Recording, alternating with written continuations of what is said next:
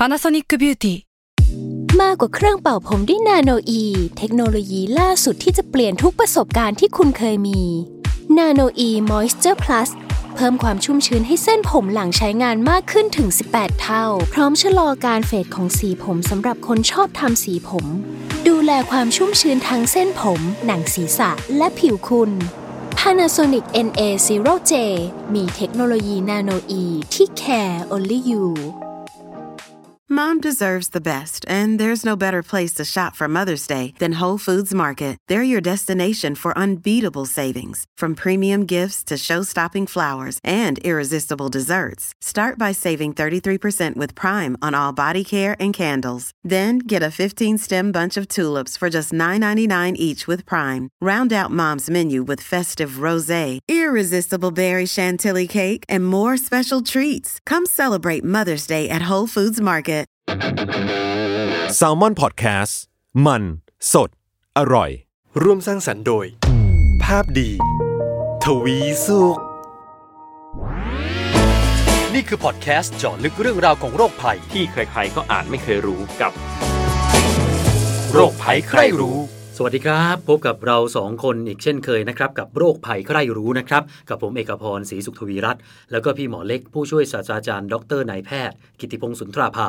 อาจารย์ภาควิชาเภสัชวิทยา คณะแพทยศาสตร์ ศิริราชพยาบาล มหาวิทยาลัยมหิดลนะครับ สวัสดีครับพี่หมอเล็กครับ สวัสดีคุณเอกและคุณผู้ฟังทุกๆท่านนะครับครับผมใน EP นี้ครับเราจะพูดถึงมิติที่ไม่ใช่โรคกันบ้าง แต่ว่าเป็นภัยส่งผลร้ายต่อร่างกายของเราครับ ก็คือเรื่องของกัมมันตภาพรังสี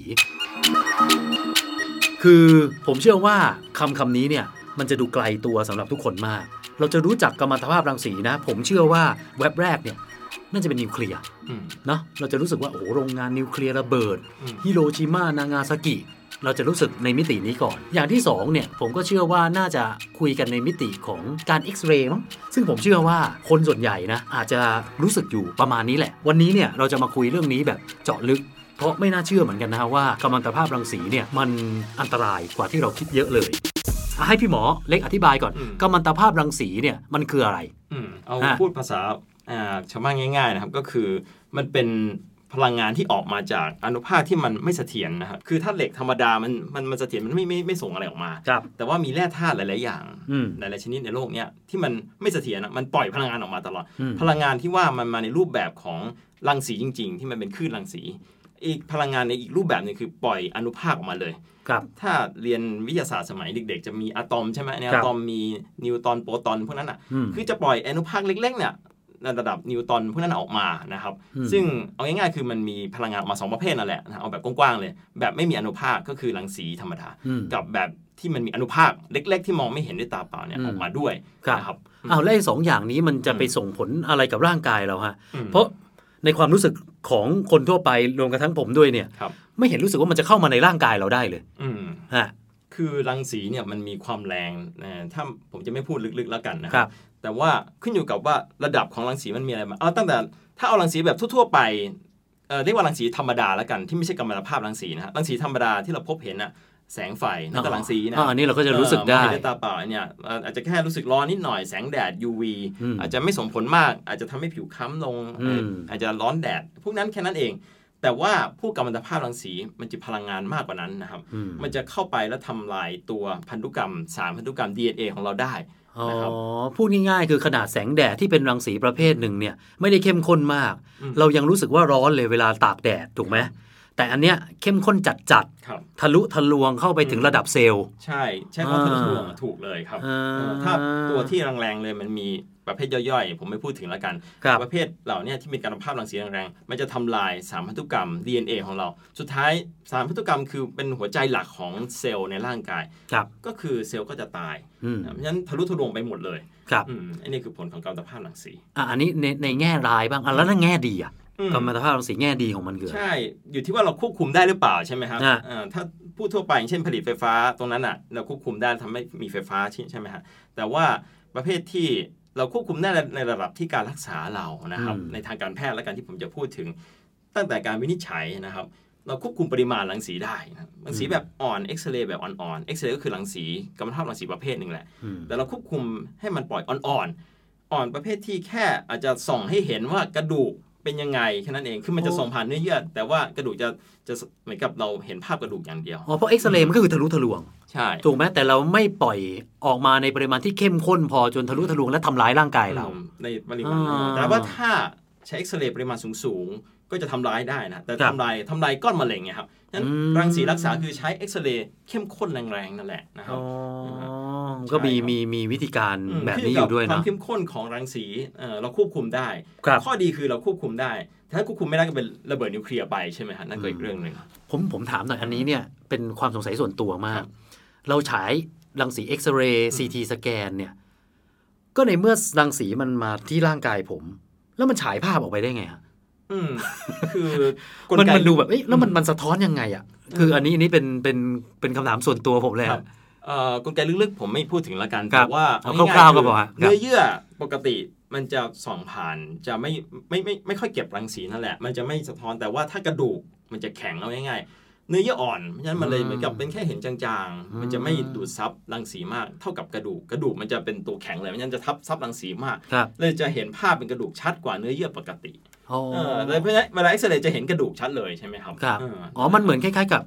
ส่งรังสีออกมาแล้วสะท้อนกลับอืมไปเท่าไหร่ มันก็ตีความมาเป็นภาพอย่างนั้นเหรอฮะใช่ครับไม่งั้นกระดูกจะตัวซับรังรังสีได้มากมันจะเห็นภาพกระดูกชัดมากเลย เอาละเรามาพูดถึงในเรื่องอดีตกันบ้างครับนะ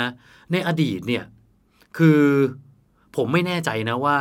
มันนานเท่าไหร่ที่มนุษย์ ถึงค้นพบกัมมันตภาพรังสีอืมอันนี้ข้อแรกและอย่างที่สอง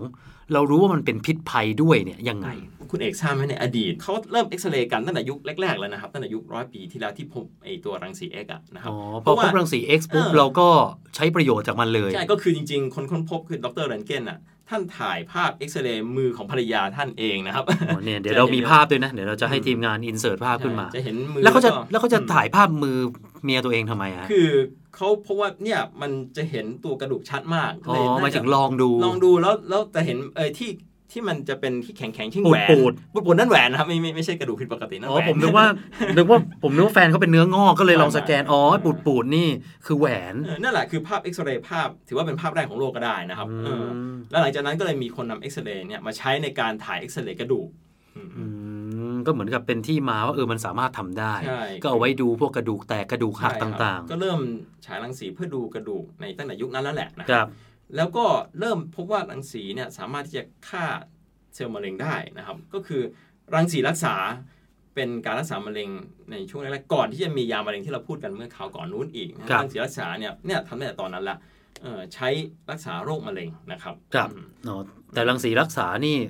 มันก็น่าจะอันตรายหรือเปล่าฮะเพราะว่ามันใช่น่าจะส่งผลกับเซลล์อื่นด้วยเนาะต้องก็คือจะเรารู้แล้วแหละว่ามีผลข้างเคียงจะทำให้เซลล์รอบข้างมันไหม้ด้วยเหมือนกันเสียด้วยเหมือนกันอะไรเงี้ยแต่แน่ๆคือใช้รักษาเอ่อฆ่าเซลล์มะเร็งได้นั่นเองนะครับอืมเออแต่ว่าคนทั่วไปเนี่ยอย่าลืมว่าข่าวสารในยุคนั้นอาจจะไม่ได้มีเหมือนปัจจุบันไม่มีอินเทอร์เน็ตไม่มีอะไรแน่นอนครับครับนั้นคนเลยเข้าใจว่ารังสีเป็นสิ่งที่ดีกับร่างกายอืม โอ้ในอดีตนะอ๋อเพราะเราเห็นปีที่มันแล้วมันในการแพทย์อย่างเดียวเราก็รู้สึกว่าเออมันมันดีเหมือนยาอะไรอย่างเงี้ยน่าจะฆ่าเชื้อได้น่าจะฆ่าเออเออในเมื่อฆ่ามะเร็งเนี่ยก็ต้องช่วยรักษาหลายโรครู้ไหมยุคนั้นอะร้อยปีที่แล้วน่ะเขาครับเอามาเยอะแยะไปหมดเลยนะ ผลิตภัณฑ์ในยุคนั้นออกมา ที่ทำจากรังสีเนี่ยนะใช่ น่ากลัวมากนะโอ้โหเออฮะถ้าไปดูประวัติในอดีตอาจจะ 90ร้อยปีที่แล้วน่ะเริ่มมีผลิตภัณฑ์ออกมาเรื่อยๆ ตอนที่เรายังไม่ทราบมันอันตรายกับร่างกายแค่ไหนนะครับโอ้มีทำแม้แม้กระทั่งน้ำบำรุง น้ำเรเดียมอะดื่มเพื่อจะบำรุงร่างกายก็มีมีบำรุงทางเพศทุกอย่างอะ คิดว่าดีก็ใช้รังสีหมดเลยในยุคนั้นโอ้แม้แต่ของเล่นเด็กนะครับยังมีเลยนะครับโอ้พัฒนาการเจริญเติบโตของลูกอ๋อเหมือนคล้าย ๆ กับยุคเรายุคนี้เนี่ยอืมเราเคยชอบน้ำคอลลาเจน หรือน้ำอะไรก็แล้วแต่แต่สมัยก่อนเป็นน้ำเรเดียมเรเดียมใช่น่ากลัวมากมีเอามาใช้รักษาเออ เหมือนกับภูมิคุ้มกันให้กระตุ้นนู่นนี่คือมั่วไปหมดเลยนะครับครับไม่มีการควบคุมเหมือนปัจจุบันความรู้ก็ไม่ไม่ทั่วถึงด้วยแหละนะครับโอ้โหแต่คุณเอกทราบไหมครับมีเหตุการณ์ที่ทำให้อ่าสังคมทั่วไปทราบว่ารังสีมันอันตราย เหตุการณ์ถ้ายกเหตุการณ์แรกๆเลยอะครับมีเหตุการณ์หนึ่งนะครับอืมเรเดียมเกิลนะคพรัอบดีพี่หมอส่งข้อมูลมาให้ผมน่าสนใจมาก คือเรื่องราวนี้เนี่ยนะฮะเกิดขึ้นในช่วงปีประมาณสัก 1917 บริษัทนี้เนี่ยชื่อบริษัท US Radium Corporation เป็นบริษัทที่ผลิตสิ่งของที่ทำจากเรเดียมหลายอย่างมาก ยกตัวอย่างเช่น หน้าปัดนาฬิกาอย่างเงี้ยนะไอจุดที่เป็นเรืองแสง จุดนั้นแหละฮะเอาสารเรเดียมเอามาแต้มอืมนะครับ ซึ่งในตอนต้นของการก่อตั้งบริษัทนี้เนี่ยเอาเป็นว่าของสังคมก่อนแล้วกันนะ สังคมแล้วก็ ประชาชนโดยรอบเนี่ยไม่มีใครรู้สึกว่าเรเดียมเป็นสิ่งที่อันตรายนะเขาก็บอกว่าตอนดึกๆเนี่ยเขาก็รู้นะว่าสารเรเดียมเป็นสารที่เรืองแสงอืมใช่ถึงขั้นที่ว่าถ้าเกิดคุณผู้หญิงบางคนเนี่ยเขานั่งทำงานแต้มไอสารเรืองแสงอยู่ในห้องทำงานที่ออฟฟิศของบริษัทเนี่ยเห็นเป็นออร่าแสงออกมาเลยอะอืมเออคนก็ไม่ได้รู้สึกว่ามันเป็นสิ่งที่ผิดปกติไม่เป็นสิ่งที่รู้สึกอันตรายยังไงใช่เออบอกเออก็สวยดีอืมเรเดียมนี่เยี่ยมไปเลยอืมอ่าแล้วจุดพลิกผันเนี่ยมันก็มาจากว่าถ้าแต้มเนี่ย นะมันก็คงไม่ได้ส่งผลกระทบอะไรเท่าไหร่นัก แต่ปรากฏว่ามันมีรายละเอียดของการทำงานในการแต้มเจ้าสารเรเดียมลงไปในหน้าปัดนาฬิกา อย่างเช่น เขาบอกว่าไอ้สิ่งที่จะเอามาแต้มก็คือผู้กันทำจากขนอูดอืมใช้ประมาณสักแบบ 30 เส้น แต้มเข้าไปที่เจ้าสารเรเดียม ซึ่งเขาจะมีส่วนผสมอยู่นะฮะปรากฏว่าพอแต้มไปปุ๊บผู้กันมันแตก การที่จะต้องการให้มันกลับมาเรียวจะได้วาดลงไปได้ตามเส้นตามขอบที่เราอยากได้เนี่ยไอสิ่งที่ง่ายที่สุด เอาปากอมอืมจุ่มเรเดียม เอาปากอมอืมแล้วก็แต้มต่อไป ซึ่งก็ทำกันมาอย่างนี้ฮะนานปีแล้วก็ยังไม่มีใครรู้ว่านี่มันคือสิ่งที่ทำลายสุขภาพ เป็นสิ่งที่ทำให้สิ่งเหล่านี้เนี่ยมันส่งผลในอนาคต ผมขอกลับมาที่คุณผู้หญิงคนหนึ่งนะฮะคุณผู้หญิงคนนี้เนี่ยก็เป็นคนหนึ่งที่ทำงานในโรงงานเรเดียมเนี่ยแหละ เธอทำงานมาประมาณสัก 4 ปีฮะไอเนี่ยอมเรเดียมไปทาไประบายไปอมไป ผ่านมา3-4ปี เธอปวดฟันอืมก็เลยไปหาหมอ หาไปประมาณสักสองสามอาทิตย์เฮ้ยไม่ดีขึ้น ปวดไม่บรรเทา ตอนนั้นด้วยความที่หมอก็อาจจะคิดว่าเฮ้ยฟันผุก็ถอนฟันเธอไปเรื่อยๆ จนสุดท้ายเนี่ย ถอนไปจนเกือบหมดปากนะฮะก็ยังไม่หายปวดฟัน มารู้อีกทีคือ เธอไม่ได้ปวดฟัน เธอปวดเหงือกอืมปวดทั้งปาก วิเคราะห์ไปวิเคราะห์มา ถึงขั้นที่ว่า เอาไปเอ็กซเรย์อะบริเวณขากรรไกรของเธอเนี่ยกระดงกระดูกเนี่ยนะมันแยกออกจากกันด้วยผลของรังสีเรเดียมที่เธออมไป โดยที่ไม่รู้ตัว โดยนะพนักงานหญิงคนอื่นๆเนี่ยก็ไม่ใช่ว่าไม่มีอาการนะฮะ อันนี้แค่ยกตัวอย่างหนึ่งเท่านั้น บางคนกระดูกสันหลังแตก คือกระดูกเปราะอืมจากการที่ทำงานในโรงงานเรเดียมเนี่ยแหละ ถึงขั้นที่ว่า วิธีรักษาด้วยความที่เป็นวิธีการรักษาแบบโบราณนะ เอาคอร์เซ็ตผู้หญิงอะใส่ไว้ตลอดเวลาเพื่อดามอืมไม่ให้หลังตัวเองหัก เอาปูนปลาสเตอร์มาหล่อ เหมือนคล้าย ๆ กับ สมัยก่อนเราแขนหักอะมันก็จะมีแบบ ปูนปูนขาว ผมเอามาหเรีล่ยกอไว้เอามาหล่อไว้ดามเอาไว้อันเนี้ยดามหลังตัวเอง แล้วไออาการเหล่านี้เนี่ย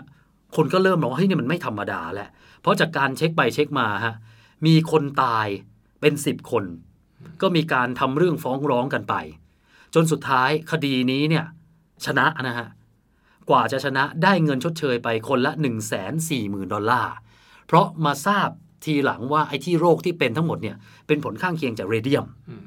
อันนี้เป็นเรื่องคร่าวๆก็แล้วกันจริงๆโหรายละเอียดเยอะมากใช่ครับแต่จริงๆแล้วเนี่ยเห็นพี่หมอบอกว่าตัวเจ้าของเองเขารู้ใช่ไหมฮะแต่เขาจริงปิดบังเรื่องผลเสียของเรเดียมเอาไว้ใช่จริงๆน่าน่าเศร้ามากคือครับ เป็นอาจจะคนก่อตั้งบริษัทนี้ด้วยนะถ้าดูรายละเอียดลึกๆนะครับ ก็ครับเป็นคนวิจัยเอสารเรืองแสงตัวนี้แหละนะครับครับเขาก็ทราบนะครับว่ามันมีปัญหาได้นะครับ เพราะตัวเขาเองเนี่ยก็เกิดผลเนี่ยเหมือนจะนิ้วเขาเนี่ยแหละไปโดนแล้วทำให้นิ้วเขาอักเสบนะครับเขาก็ทราบแต่ว่าปิดบังเอาไว้แหละนะครับอืมเพื่อผลกำไรเนี่ยมันก็ก็ก็น่าเศร้านะเรื่องเหล่านี้มันก็มีทุกยุคทุกสมัยแหละครับ อืมอืมครับนะก็คือเนี่ยก็ถือว่าเป็นเคสนะอืมเคสไอโรงงานนาฬิกาเนี่ยที่ทำให้โลกเนี่ยตระหนัก ถึงภัยของรังสีมากขึ้น ใช่ครับ จนเนี่ยและด้วยความที่โรงงานนี้นะ ผู้หญิงเกือบทั้งหมดอือะมก็เลยเป็นเคสที่เขาเรียกว่า radium girls ครับผู้หญิงเรืองแสงครับนะก็เลยทำให้โลกเนี้ยตระหนักมากขึ้นแล้วก็กลายเป็น case study เลยใช่ครับเอ้ยในเมืองไทยเราเคยมีไหมฮะไอ้พวกอืมผลเสียอะไรจากจากจากรังสีต่างๆฮะครับเมืองไทยเคยมีเหตุการณ์หนึ่งที่เป็นข่าวดังในระดับโลกเลยนะครับครับก็คือที่สมุทรปราการน่ะปี 2543 นะครับ ตอนนั้นเนี่ยมันมีการ เอ่อเข้าใจว่าข่าวเนี่ยเป็นคนเก็บของเก่าแหละนะฮะเข้าไปหรือคนแล้วไปพบเอกเครื่องฉายรังสีเนี่ยแล้วครัก็บเข้าไปรื้อโดยที่ไม่ทราบว่าข้างในมีสารกัมมันตภาพรังสีโคบอลต์60อืมนะเสร็จแล้วเนี่ยคนรื้อเก็บของเก่าก็เลยโดนการกัมมันตภาพรังสีเนี่ยทำให้จะเห็นภาพข่าวเนี่ยถ้าไปรื้อคนดูจะมีมือเขาเละเลยอะครับครับแต่แต่ว่าก็ก็เสียชีวิตนะครับตั้ง 3 รายนะครับอืมที่เกี่ยวข้องกับเรื่องนี้นะครับตัวเนี้ยเป็นข่าวดังในยุคนั้นเลยนะครับ แต่หลายคครันบอาจจะจำได้ครับอืม แล้วก็เหตุการณ์ถ้าดังระดับโลกก็เหตุการณ์ระเบิดนิวเคลียร์เนาะใช่ที่ฮิโรชิมาอืมตอนนั้นช่วงสงครามโลก แล้วก็ล่าสุดไม่ไม่นานมานี้ก็คือที่เชอร์โนบิลนะครับอาจจะครับถ้าใครอายุมากๆเท่าผมกับคุณเอกจะจำได้นะครับครับเอ่อที่โซเวียตรัสเซียสมัยนั้นนะครับเอ่อตรงนั้นอะอุ้ยกัมมันตภาพรังสีฟุ้งทั่วยุโรปเลยนะครับครับเอออืมแล้วก็ล่าสุดที่ฟุกุชิมะก็เหมือนกันครับอืมใช่เนี่ยครับก็เวลานะมันมีรังสีที่มันเล็ดรอดค รับรั่วออกมาแบบนี้เนี่ยมันจะส่งผลเยอะมากนะทำให้เรื่องของสุขภงสุขภาพเนี่ยมันมันแย่นะฮะครับอย่างกรณีเชอร์โนบิลนะผมเคยดูสารคดีเนี่ยมันจะแบ่งเป็นโซนเลยอืมแบ่งเป็นโซนเลยว่าโซนที่อันตรายที่สุดเนี่ยอันเนี้ยห้ามเข้าแบบเด็ดขาดอืมโซนที่พอเข้าไปได้ แต่ต้องใส่ชุดกันรังสี แต่ณตอนเนี้ยล่าสุดนะผมเห็นรัสเซียเขาเปิดให้กลายเป็นสถานที่ท่องเที่ยวแล้วนะเที่ยวได้ใช่ แต่ว่าเข้าได้แค่บางโซนเท่านั้นอืมเนี่ยมันก็เป็นเป็นเป็นอะไรที่ถ้าเกิดคนไม่เจอเองเนี่ย ผมว่าไม่มีทางรู้หรอกว่าว่าเกิดอะไรขึ้น จริง ๆ เนี่ยเคสของเชอร์โนบิลเนี่ยมันมันมีเคสที่เกี่ยวพันกับคนดังอืมของของประเทศไทยด้วยนะ ก็คือแฟนของอาตู่นพพลโกมารชุนอืมคุณปริยนุชปานประดับเนี่ย คือจะถ้าเกิดใครใครได้ติดตามข่าวนะฮะคุณปริยนุชเนี่ยแกเป็นมะเร็งอืม แล้วก็จากการสืบประวัติเช็คไปเช็คมาเนี่ยคือเธอเนี่ยเคยไปเรียนได้ทุนไปเรียนที่รัสเซีย2ปี แล้วปีที่เธอไปเรียนเนี่ยเป็นปีเชอร์โนบิลอืมเนี่ยก็เลยเชื่อว่าไอ้เหตุการณ์ที่เกิดขึ้นโรคมะเร็งที่เกิดขึ้นในตัวเธอเนี่ยก็คาดว่าน่าจะเกี่ยวกับสารกัมมันตรังสีในช่วงเชอร์โนบิลนั้นด้วยเหมือนกัน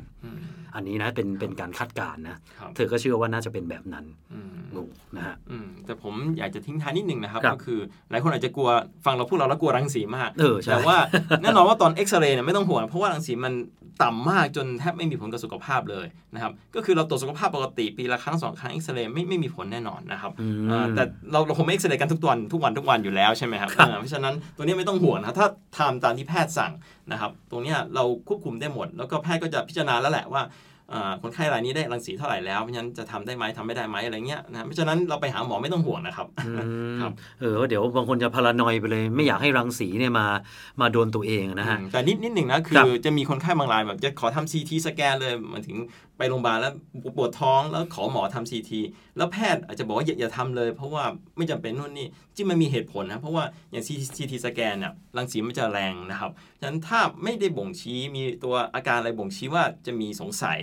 แพทย์ก็จะไม่ไม่อยู่ๆจะจับใครมาทำนะครับ ฉะนั้นหมอเขามีเหตุผลแล้วครับในการปฏิเสธคนไข้นะครับ เพราะไม่อยากให้คนไข้ได้รังสีโดยไม่จำเป็นนั่นแหละอืมแต่แน่นอนว่าถ้าจำเป็นอะก็ใช้ได้ทำได้นะครับเออเคือไม่ตามที่แพทย์พิจารณา คือไม่ได้ไปไม่ได้ไม่ได้อันตรายหรอกอืมแต่จะหาเรื่องเข้าไปทำไมอืมจะหาเรื่องเติมรังสีเข้าร่างกายทำไมใช่ครับถูกไหมถ้าล่ะทำบ่อยๆมันก็มีผลอยู่แหละนะครับ แต่ว่าอืมแพทย์จะพิจารณาแหละว่าทำได้หรือไม่ได้นะครับ ครับอืมรังสีเนี่ย ปลายทางของมันถ้าเจอเข้มข้นจริง ๆ นี่คือ นอกจากเสียชีวิตผมเห็นส่วนใหญ่ก็จะเป็นมะเร็งกันซะเยอะเนาะใช่ครับเพราะรังสีเนี่ยมันครับส่งผลคือขึ้นอยู่กับเราได้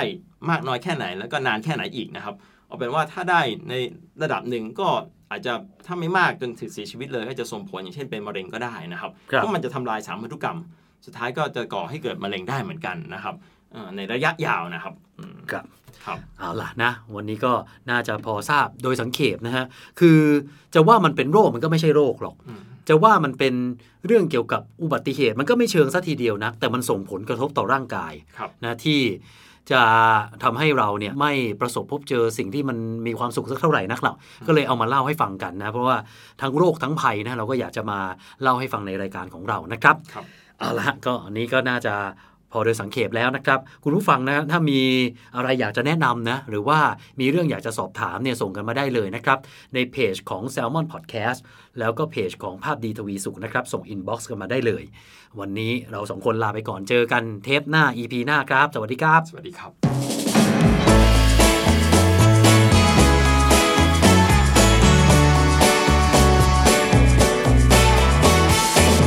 โรคภัยใครโรรู้คภัยใครรู้